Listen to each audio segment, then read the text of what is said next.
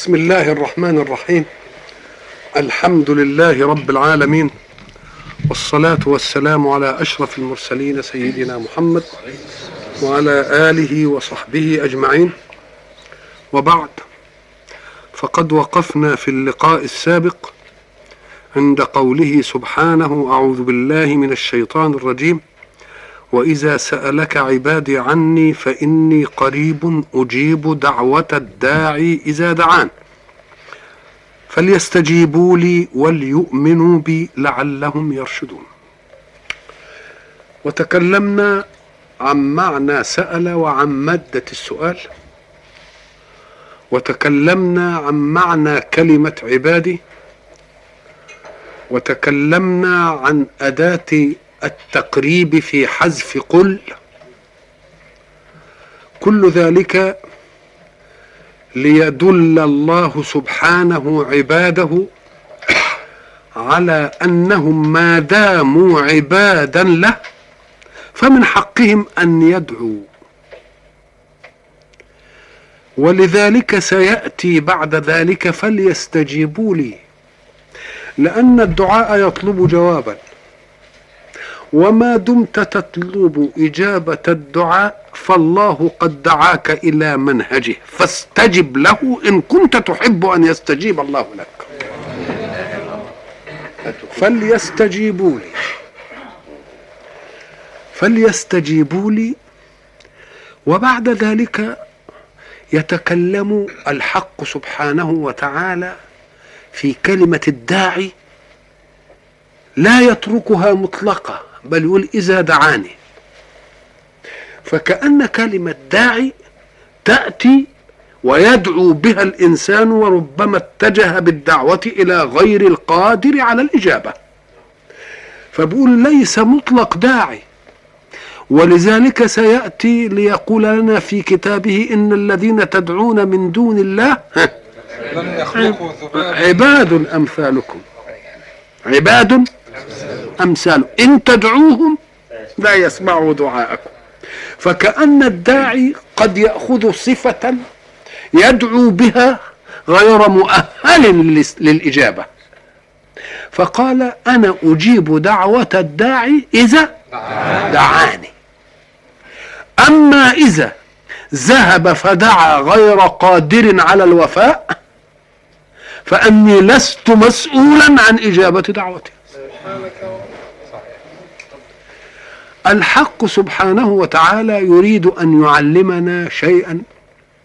هذا الشيء هو أن الإنسان يدعو. يدعو لماذا يدعو؟ لأنه يدعو بالخير لنفسه. الخير لنفسك لا تستطيع أنت أن تحدده. لأنك قد تنظر إلى شيء على أنه الخير وهو شر. وما دمت تدعو لأنك تظن أن ذلك هو الخير؟ اذا فملحظيه الأصل في الدعاء أنك تحب الخير؟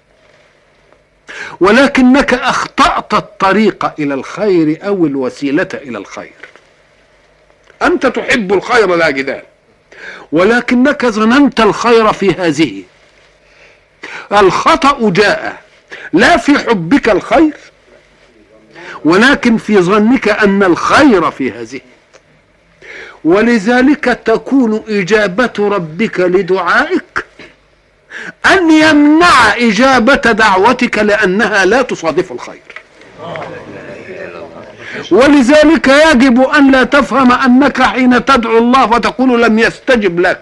لا هو استجاب لك ولكنه نحى عنك حمق الدعوة. يبقى اذا يجيبك إلى الخير بأن لا يعطيك ما سألت. يجيبك إلى الخير بأن لا يعطيك. يبقى المتفق عليه أن الإنسان لا يدعو إلا بخير يظنه. اذا فمبدأ حب الخير موجود عنده ولكنه يخطئ في تقدير ذلك الخير. فالذي يدعوه حكيم يقول أنا سأعطيك الخير والخير الذي أعلمه أنا فوق الخير الذي تعلمه أنت. ولذلك من الخير لك ألا تجاب إلى هذه الدعوة. من الخير لك ألا تجاب إلى هذه الدعوه ضربنا مثل زمان وقلنا أن ابنك الصغير يتطلب منك أن تشتري له مسدس. تجيب له مسدس. هو يظن إن مسألة مسدس دي خير. له. فأنت تقعد تتلكأ وتقول له بعدين وتقعد إيه؟ تماطل فيه ولا تجيبوش. عدم مجيئك بالمسدس له على وفق ما رأى الخير. والسؤال أهذا لأنك أردت به الشر أم أردت به الخير؟ ولكن الخير على مقدار حكمتك في تناول الأشياء. وهو طلبه منك ودعاك لتأتي به على معرفته في خير الأشياء. ولكن أنت قدرت أنه طفل ويلهو مع رفاقه ويتعرض لأشياء قد تخرجه عن طوره فلما ما يكونش معاه مسدس يبقى قصارى ما فيه أن يشتم من أذاه أو يضربه بقوته المحدودة. لكن يمكن إذا كان معاه المسدس ده يمكن بحمق كده هو عم إذا أنت عملت فيه إيه؟ خير. إذا لا تق... لا يكن حظك من الدعاء أن تجاب. لأن الجواب يمكن أنت تتعب منه. ويدعو الإنسان بالشر. دعاءه بالخير. يلح في الشر كأنه خير. وكان الإنسان إيه؟ ولذلك يقول إيه؟ سأريكم آياتي فلا تستعجلون. سأريكم آياتي فلا تستعجلون. ولذلك يقول لك الدعاء ده إن قصدت به الذلة والعبودية يبقى كلام حلو قوي إنما الإجابة لا. إن عملت حظك من الدعاء الإجابة تبقى أنت البعيد أحمق إما الحظ من الدعاء إيه؟ العبادة والذلة لله. العبادة والذلة لله لأنك أنت لا تدعوه إلا إذا اعتقدت أن أسبابك كبشر لا تقوى على هذه. ولذلك سألت من يقدر عليها وسألت من يملكها. ولذلك يقول الله في الحديث القدسي من شغله ذكري عن مسألتي أعطيته أضعاف ما أعطي السائلين. أعطيته أضعاف ما أعطي السائلين. وعلم بما علم به عائشة أم المؤمنين أنها إذا صادفت ليلة القدر ما سألت رسول الله. لم تدع الأمر لنفسها لأن مقاييسها في الخير دون مقاييسه صلى الله عليه وسلم. فحبت تتعلم عشان تنتهز الفرصة بشيء نافع. قالت له إذا أدركتني هذه الليلة بماذا أدعو؟ انظروا إلى الدعوة. ال... اللهم إنك إيه؟ تحب العفو فاعف عني. مفيش جمال أحسن من العفو. ما فيش خير أحسن من الإيه؟ من العفو. مش أقول اديني دي واديني دي واديني دي واديني دي أقول له بقى هودي ويدعو الإنسان بالشر دعاءه بالإيه؟ بالخير وكان الإنسان إيه؟ وكان الإنسان عجولا. اذا فالذي يقدح في هذه القضية وإذا سألك عبادي عني فإني إيه؟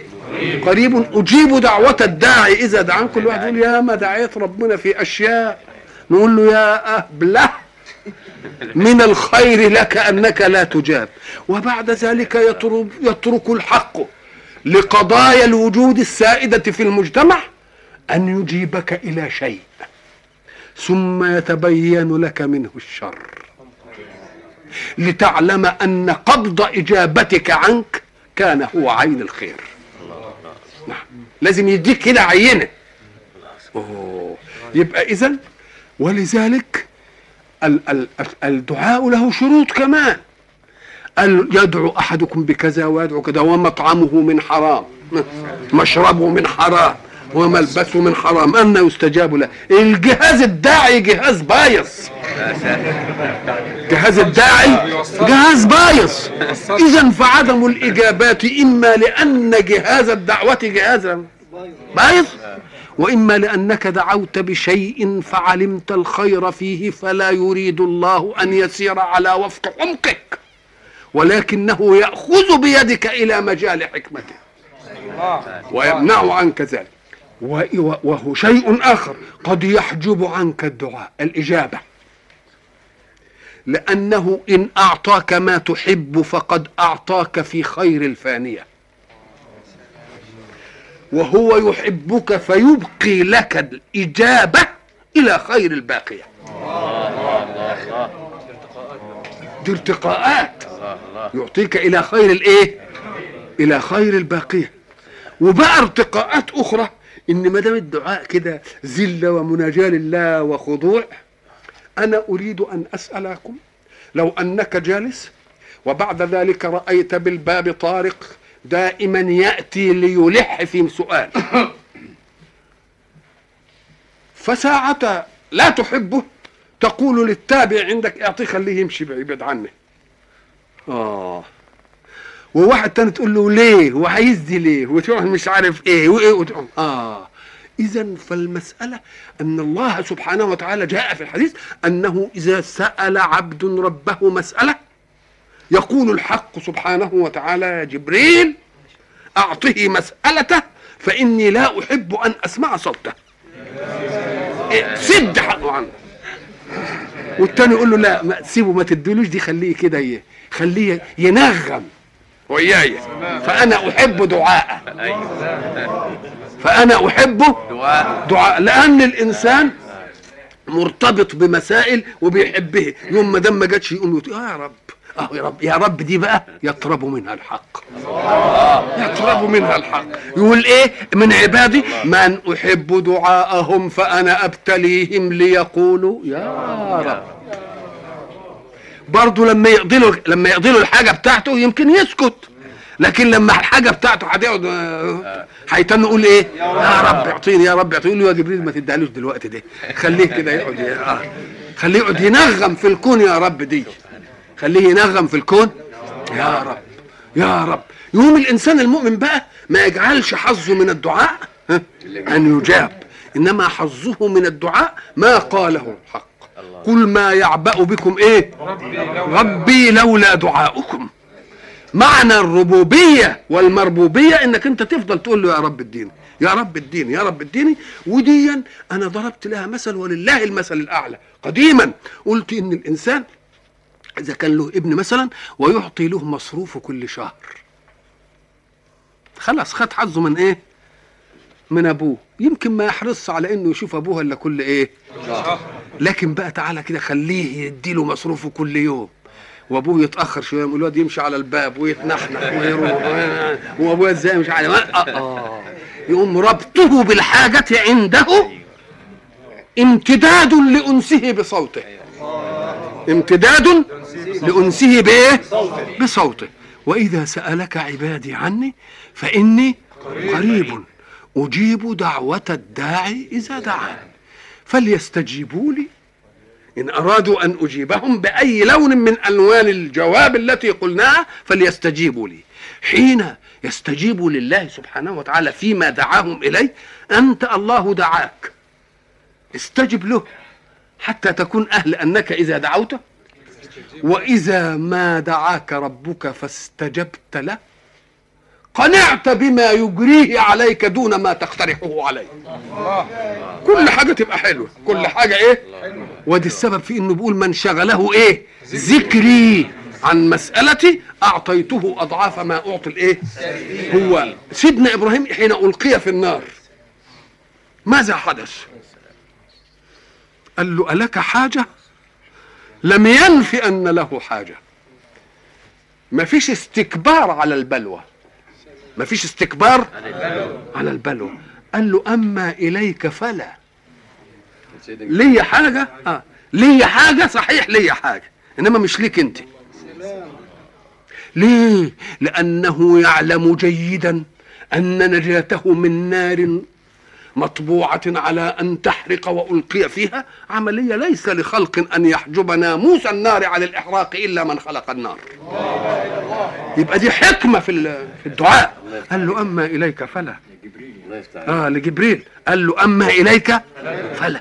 بيقول له جبريل بيقول له ألك حاجة؟ قال له أما إليك. يبقى ليه حاجة ولا ماليش؟ لا. ليه ما است... ما- استكبرش على الابتلاء؟ لأن صحيح الله يبتلي. إنما مش عايز الإنسان يبتلي لما الإمام علي حين دخل عليه إنسان يعوده وهو مريض فوجده يتأوه. قال له قال له أتتأوه وأنت أبو الحسن؟ قال أنا لا أشجع على الله. أنا هعمل فتو عليه. هو عايزني أقول آه لازم أقول آه. أنا لا أشجع على الله. وإلا هات إنسان كده ويريد أن يختبرك كده ويمسك إيدك. وعايز يبين لك إنه يعني فتو إن كنت واد ذوق لازم تجي تقول له آه يا شيخ سيب إيدي. وكنت تقول له إيه يعني ما لا أنا لا أشجع على مين؟ أنا لا أشجع على الله. عايزني أقول آه لازم أقول آه مفهوم. فقال له أما إليك فلا. خلاص كده؟ قام قال له طب سل. قال علمه بحالي يغني عن سؤالي. ولذلك لم يكن بد من أن يجيب. قلنا يا نار كوني بردا وسلاما على إبراهيم. أمال تيجي المسألة إزاي كده؟ لازم تكون إيه يعني؟ اذا وإذا سألك عبادي عني فإني قريب أجيب دعوة الداعي إذا دعان. فليستجيبوا لي وليؤمنوا بي. طب استجابة للمنهج. وليؤمنوا بأن إله وحكيم. مش اللي يجي يسألني حاجة أديها له كده لا. ده ألوهيتي تقتضي الحكمة ودي تنفعه ولا ما تنفعوش؟ وليؤمنوا بي لعلهم إيه؟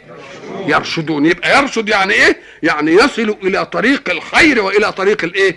وإلى طريق الإيه؟ وإلى طريق الصواب.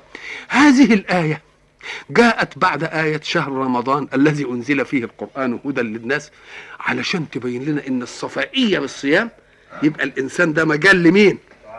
آه مجال مجال لمين؟ للدعاء، الدعاء هو الدعاء الذي لا يكن حظك فيه الإجابة. وإنما حظك فيه إيه؟ العبادة حظك فيه العبادة وبعد ذلك عشان يبين لنا أن التكليفات الإلهية للبشر عجينة واحدة ي- يجيب هذه الآية يفصل بها آية تشريع الصوم بعد ما اتكلم عن شهر رمضان ومش عارف إيه يقول له إذا سألك عبادي عني وبعدين يجي يرجع لمين؟ للصوم تاني يقول إيه بعده؟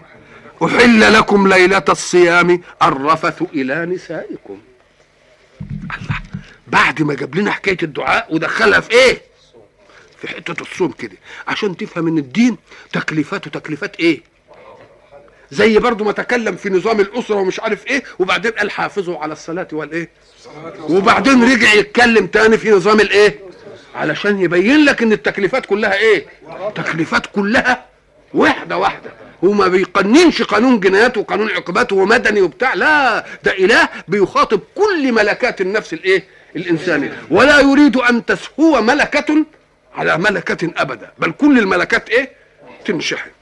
هنا في قول الحق سبحانه وتعالى أحل لكم إيه؟ ليلة الصيام الرفث ليلة الصيام الرفث إلى نسائكم. ساعة تسمع كلمة أحل أحل لكم. كأنه كان محرم ولا لا؟ آه. ما تقول له أحل لك كذا؟ يبقى قبل ليه؟ قبل هذا النص كان إيه؟ محرم. طب نشوف إيه اللي أحل. اللي أحل هو عين ما كان محرم. مش كده ولا لا؟ أحل لكم ليلة الصيام. خدوا بالكم من ليلة. والصيام إمساك بالنهار. الصيام إمساك بالنهار.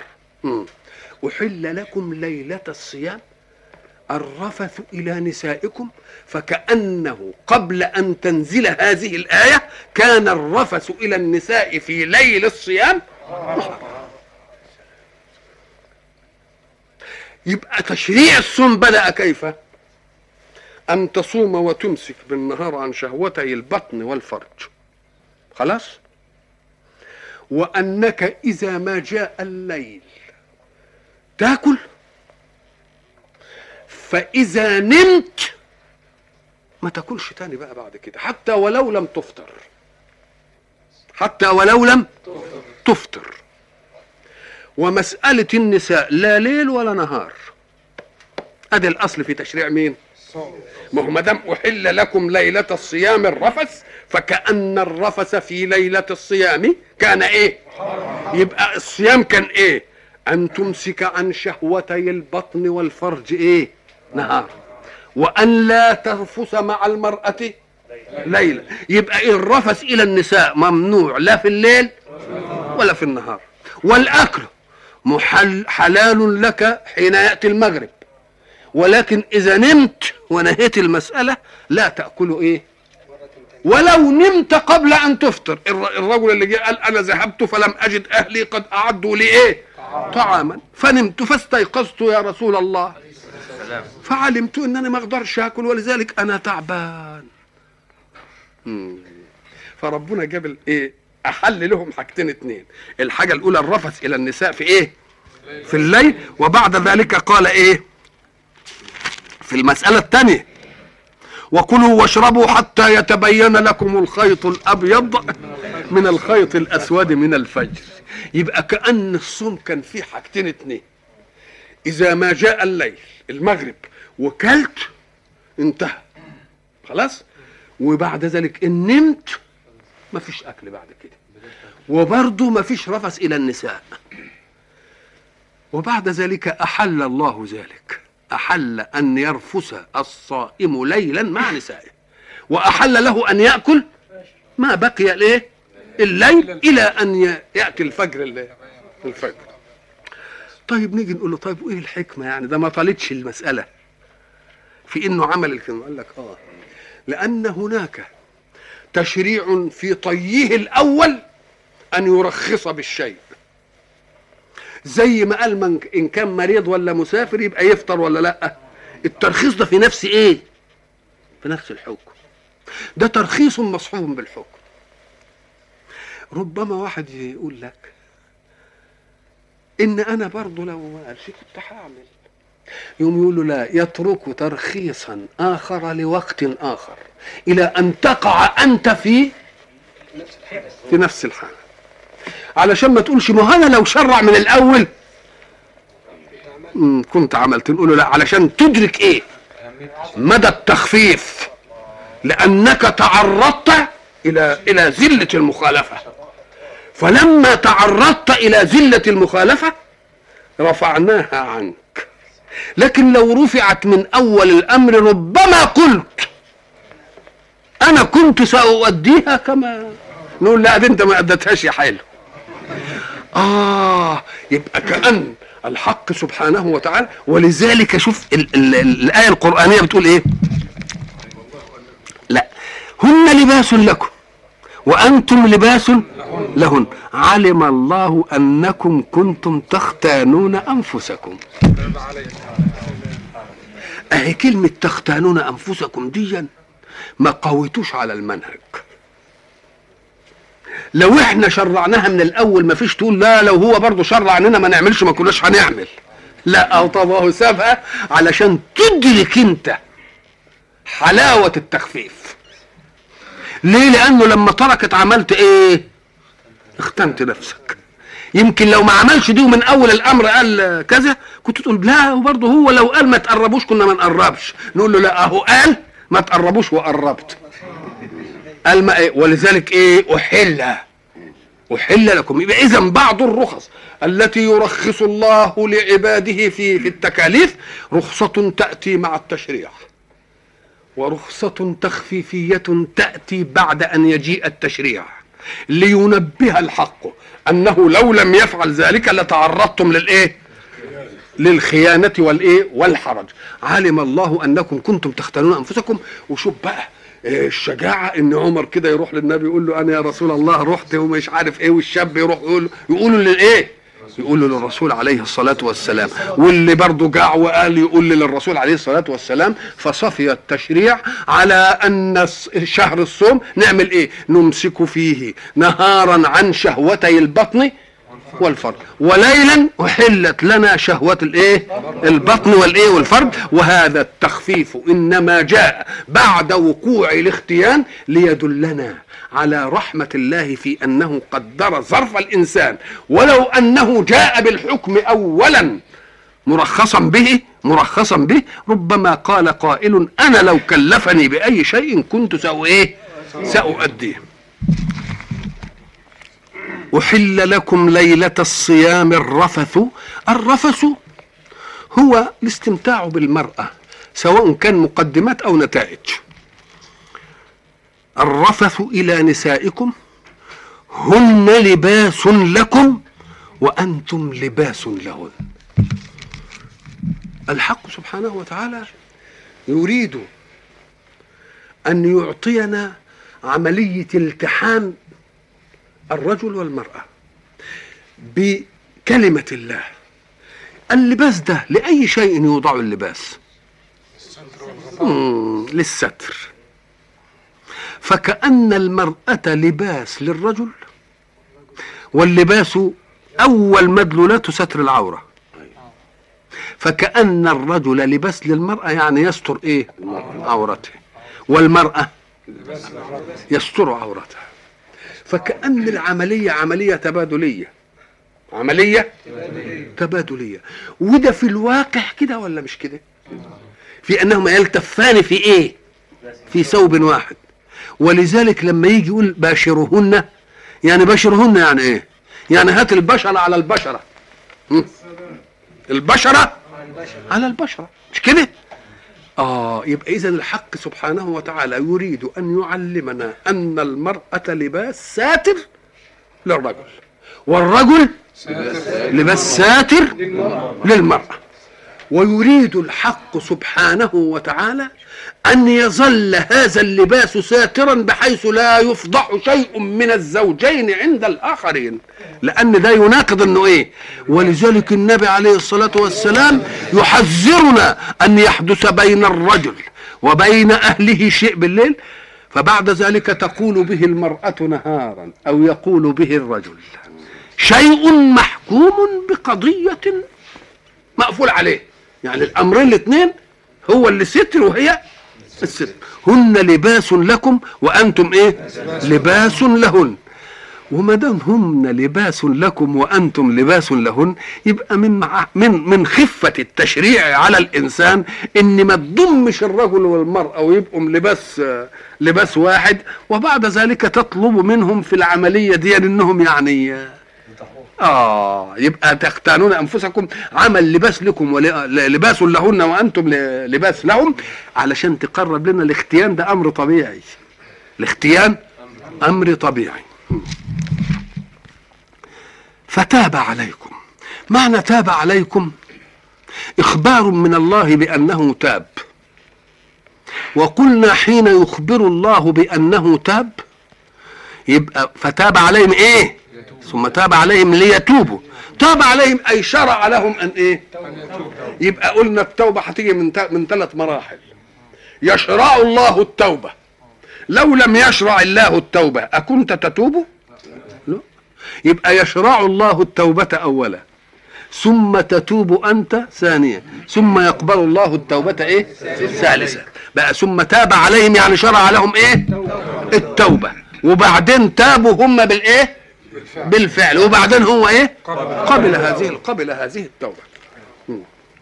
وعفى عنكم. ليه؟ لأنه ما دام جعل العملية دي لحكمة إبراز سمو التشريع في التخفيف يبقى قصدها بقى. مش كده ولا لا؟ يبقى قصدها عشان تقع منا عشان إيه؟ تقع منا. وعفى عنكم فالآن باشرهن وابتغوا ما كتب الله لكم. ابتغوا ما كتب الله لكم. لم يشأ أن يطلق المباشرة على عنانها. وقال أنت في المباشرة لا بد أن تذكر ما كتبه الله. كتبوا إيه؟ إعفاف أن تقصد بالعملية إما الإنجاب وإما إعفاف. المرأة تقصد إعفاف الرجل حتى لا تمتد عينه إلى وهو يقصد أيضا بهذه العملية أن يعفها حتى إيه؟ لا تنظر إلى إيه؟ إلى غيره. ليه؟ أم قال لك لأن الله يريد الاكتفاء تحت كلمة أحل. الاكتفاء تحت كلمة ليه؟ لينشأ النشء الذي يكون ثمرة هذه العملية وله أرض صلبة. هذه الأرض الصلبة معترف بها من المجتمع. وغير ملقية على سواه. الذين يحدث منهم أن يسرفوا على أنفسهم ماذا يصنعون؟ إنهم يدسون أبعاضهم في حجور غيرهم.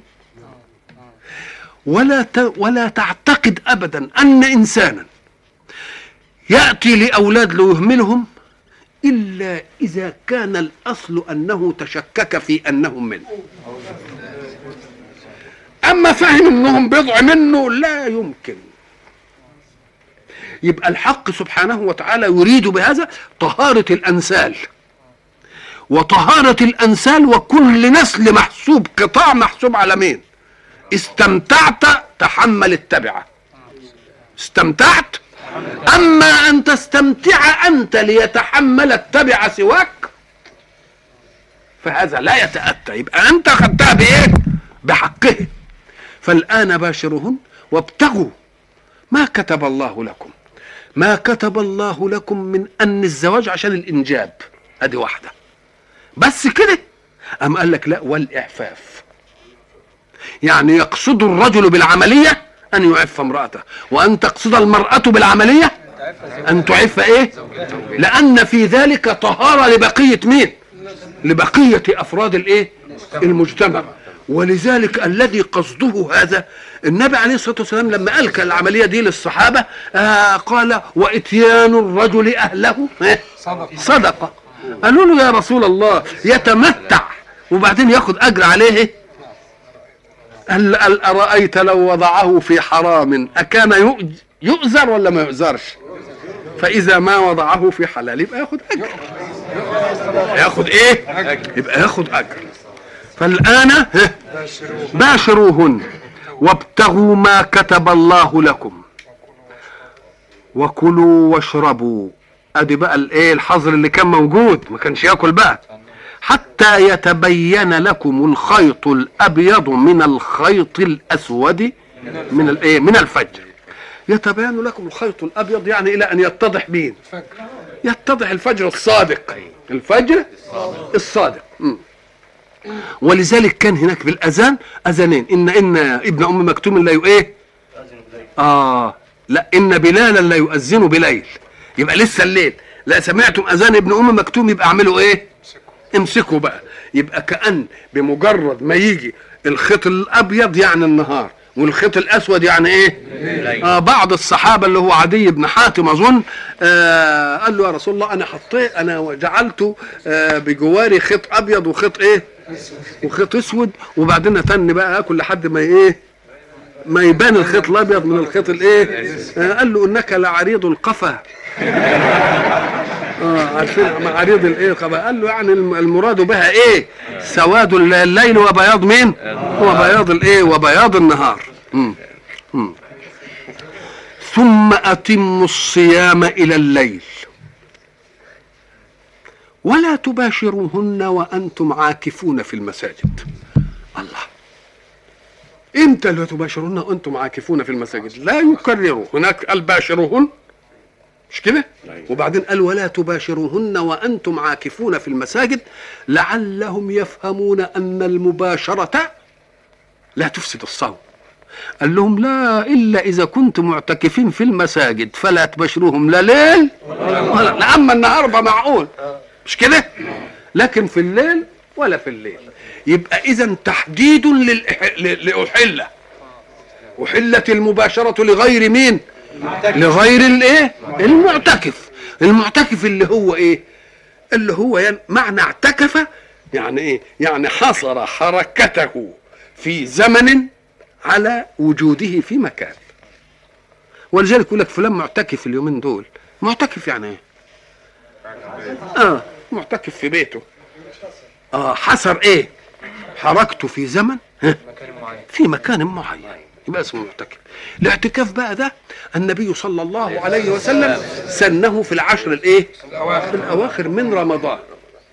لكن لك أن تعتكف في بيت الله في أي وقت. والعلماء اختلفوا. أيشترط في الاعتكاف أن تكون صائما؟ أيشترط في الاعتكاف أن تكون له مدة؟ أيشترط في الاعتكاف أن يكون في مسجد؟ قال لك إيه والاعتكاف إن أردت به فليكن حبس لحركتك في مكان هو بيت الله. ولذلك تجد إن كثير من التنبيهات يجي يقول لك عشان إذا دخلت المسجد تاخد ثواب الاعتكاف تنوي وأنت داخل. سنة الاعتكاف. ليه؟ عشان ما تتكلمش في أي إيه؟ في أي شيء. ليه؟ لأن دي لحظة جئت أنت من حركتك المطلقة في الأرض لبيت الله. يبقى خليها مين؟ لله خليها بقى لله. ولذلك حينما رأى رسول الله صلى الله عليه وسلم رجلا ينشد ضالة. يعني حاجة ضايعة منه.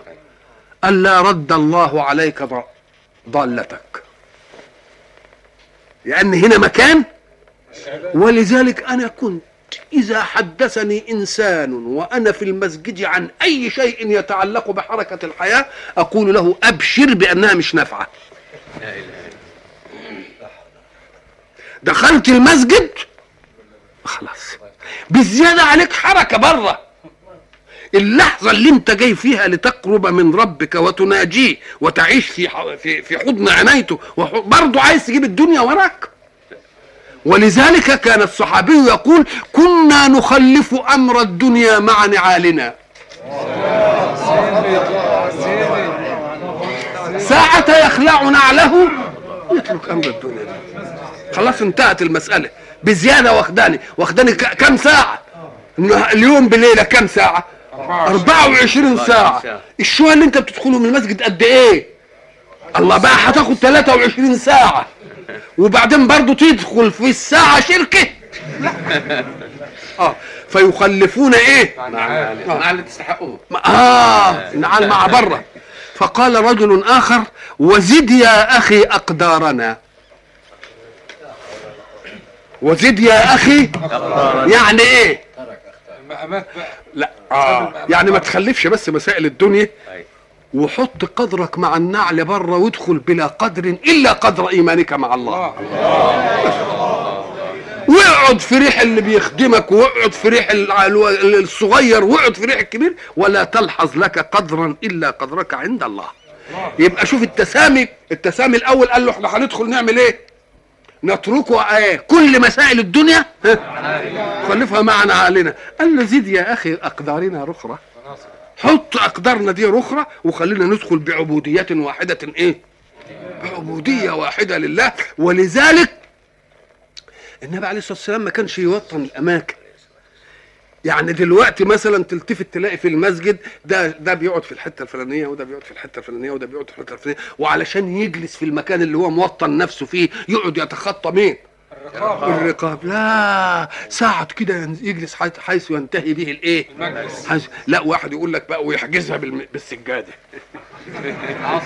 يحجز الصف الأول بالسجادة ويجي آخر الناس يقعد بقى يخط الرقاب علشان يروح إيه؟ قال يقعد في الصف الأول. هو الصف الأول ده ربنا صفهم قبل ما تيجي. آه هو عارف مين اللي جه الأول ومين اللي جه تاني ومين اللي جه إيه الحكاية. ويقعد بقى شغله كده وإن مثلا شلتها ولا حاجة تبقى ما إيه؟ ما تخلص. لكن المفروض إننا ما دام هنترك أقدارنا ما أقولش أنا هقعد فين ومين اللي هيقعد في ريحي. ولا ابدا. تروح قاعد وبعد ذلك حيث ينتهي بك الإيه؟ المجلس. لا تتخطى رقاب ولا أي شيء. فعلى الذين يذهبون إلى المساجد إنه أول ما يدخل يروح سايب إيه؟ أمور إيه؟ أمور الدنيا دي وبعد ذلك يقول إيه والاقدرها ويجلس حيث ينتهي به الإيه؟ وينوي أن يعتكف ولا يتكلم في أمر أبدا من أمور الدنيا حتى لا يدخل في دعوته صلى الله عليه وسلم إن اللي يعقد صفقة فيها ربنا ما يباركش فيه. واللي يرشد فيها ضل ربنا ما يردش عليه إيه؟ ما يردش عليه ضلته. ولا تباشرهن وأنتم عاكفون في الإيه؟ عاكفون في المساجد. يبقى اذا في سن رسول الله صلى الله عليه وسلم في العشر الأواخر إنه يعتكف إيه؟ يعتكف في الإيه؟ في المساجد. لكن هل معنى ذلك أن الاعتكاف لا يصح؟ لا بس ده يبقى اعتكاف إيه؟ اعتكاف كامل قوي. ليه؟ لأنه هياخد الزمان وهياخد الإيه؟ وهياخد المكان. يبقوا الاثنين ويا إيه؟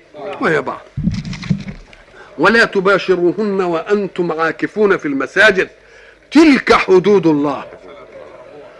معنى الحد؟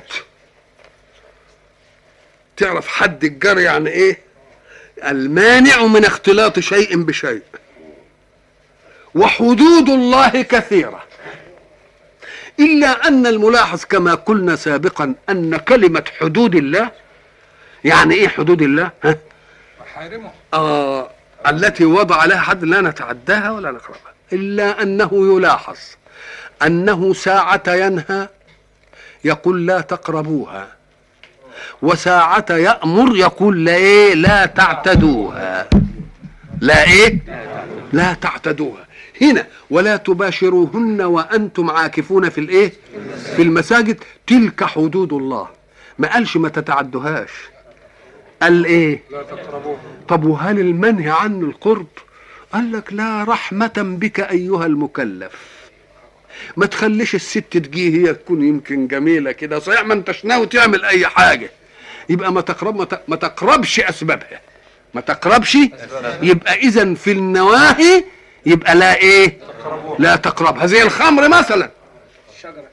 مش كده ولا لا؟ ولا تقرب هذه الشجرة. هو قال له هو الاصل ما يأكلش. إنما برضه ما يأكلش. إنما قال له ما تقربهاش عشان ما تخيلكش الشجرة. وبرضه ما تقربش مجلس الخمر لأن يمكن إن قربت منه ها؟ يخ يخيلك. فعلشان تمنع نفسك من هذه المسائل فكل نهي لا تقرب. وكل أمر لا تتعدى. فتلك حدود الله لا تقربوها غير تلك حدود الله إيه؟ فلا إيه؟ تعتدوها. كذلك يبين الله آياته للناس لعلهم يتقون. يبين الله ما هي الآيات؟ يبين بالمنهج. آيات. ما معنى الآيات؟ قلنا أن الآيات هي دي العجائب. الشيء العجيب الملفت. ولذلك تقول دي في آية في الحسن. مش كده؟ تقول دي آية في الإيه؟ في الروعة. دي آية في الجمال. يعني الشيء الإيه؟ العجيب الملفت. وقد تطلق على السمة. لأن السمة أو العلامة هي التي تلفت إلى الشيء. يبقى برضو داخلة ويانا في المعنى ولا لأ؟ آه. تلك الله فلا تقربوه فلا تقربوها. كذلك يبين الله آياته. يبين الله آياته تشريعا واستثناء من التشريع ورفعا للحظر ورفعا للمشقة بعد أن تقع. ليستوفي التشريع كل مطلوبات المشرع من المشرع له. حين يستقبل الإنسان ذلك البيان يكون خد بيان وافي ليقوده في حركة إيه؟